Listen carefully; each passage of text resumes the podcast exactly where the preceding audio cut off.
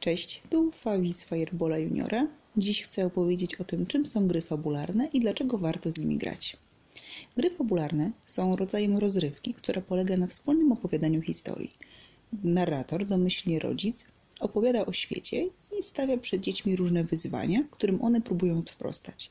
Elementu losowego dodają kości, dzięki czemu można ocenić, możliwie bezstronnie, czy coś się powiodło lub nie. Jest to coś absolutnie naturalnego dla dzieci, jeśli chodzi o taką formę rozrywki. I bardzo szybko i łatwo wchodzą w ten świat i mogą niejednego dorosłego zaskoczyć.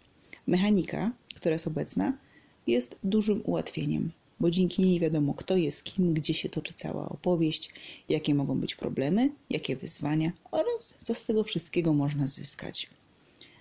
Tutaj sama pisząc grę na przykład Jagodowy Las, starałam się, żeby było jak najkrócej, jak najmniej stron, tak żeby rodzic mógł to szybko ogarnąć, a także czy na moim fanpage'u, czy na grupie Mamo, Tato, Zagrajmy w RPG na Facebooku można znaleźć dużo rad na początek. Ale przejdźmy do zalet.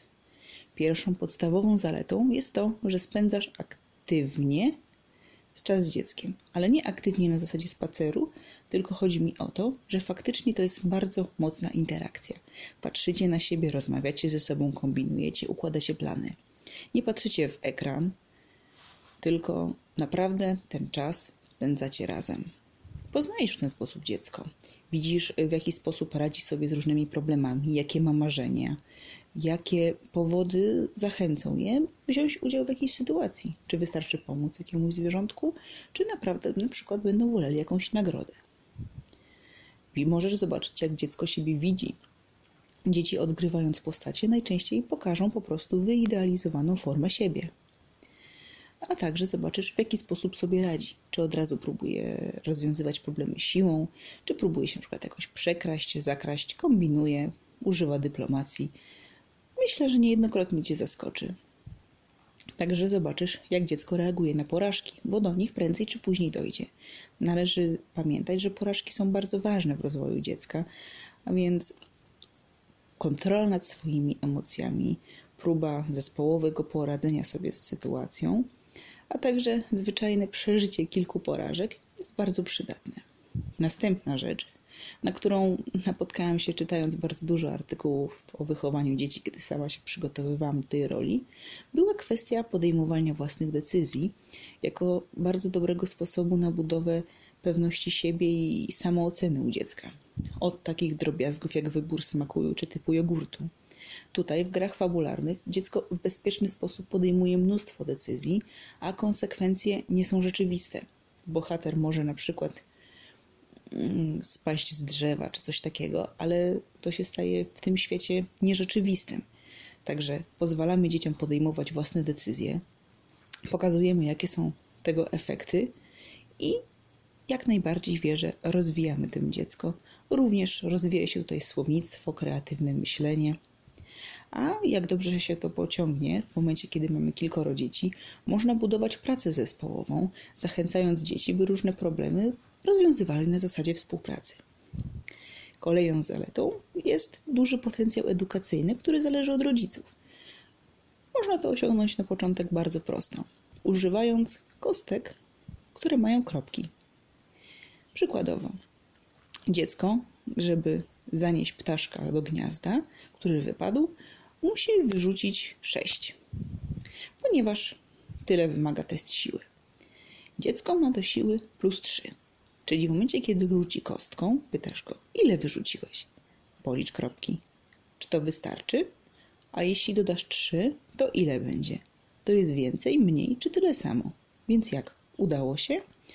Brzmi skomplikowanie, być może, ale takie nie jest. To jest też dla dzieci duża frajda samo liczenie kropek i dosyć bezboleśnie o... przećwiczy podstawy matematyki. Można też w ten sposób zachęcić dziecko do nauki języków. Znaczy, sami musimy w tym momencie tym językiem operować, niestety, ale wprowadzenie na przykład postaci kogoś, kto przyleciał z zagranicy i nie potrafi sobie porozumieć, jest dużo bardziej motywujące do używania języka niż pytanie dziecka na przykład, jak jest las po angielsku. Kolejnym aspekt to wszelkie możliwości terapeutyczne.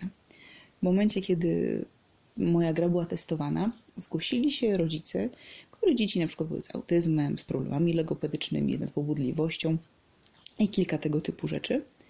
I ich wrażenia były jak najbardziej pozytywne. Dzieci były w stanie od 45 minut do nawet półtorej godziny siedzieć, grać, kombinować, a także to zachęca do mówienia, do ćwiczenia.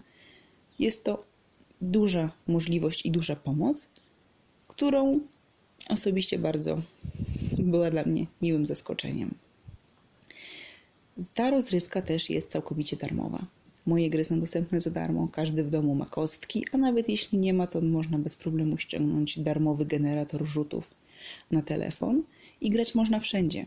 Można opowiadać takie historie w korku, e, czekając do lekarza, na długiej wakacyjnej podróży.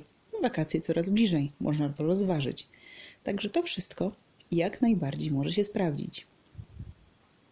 No i teraz pytanie dla Was: jak ewentualnie zacząć? Ja sama staram się to jak najbardziej ułatwić. Prowadzę fanpage na Facebooku, który się nazywa Fireball Junior Gry Fabularne dla Dzieci, a także powiązana z nim jest grupa, co się nazywa Mamo, tato, zagrajmy w RPG. Co zresztą też jest tytułem innej gry dla dzieci, która wyszła już i jest dostępna również za darmo. Także podręczniki są. Są one dostępne w PDF-ach. Można je bez problemu ściągnąć, wydrukować. Na wspomnianej grupie na pewno znajdzie się dużo pomysłów, porad, a także wrażeń innych rodziców. Także wierzę, że wejście w to hobby naprawdę jest możliwe bardzo łatwo.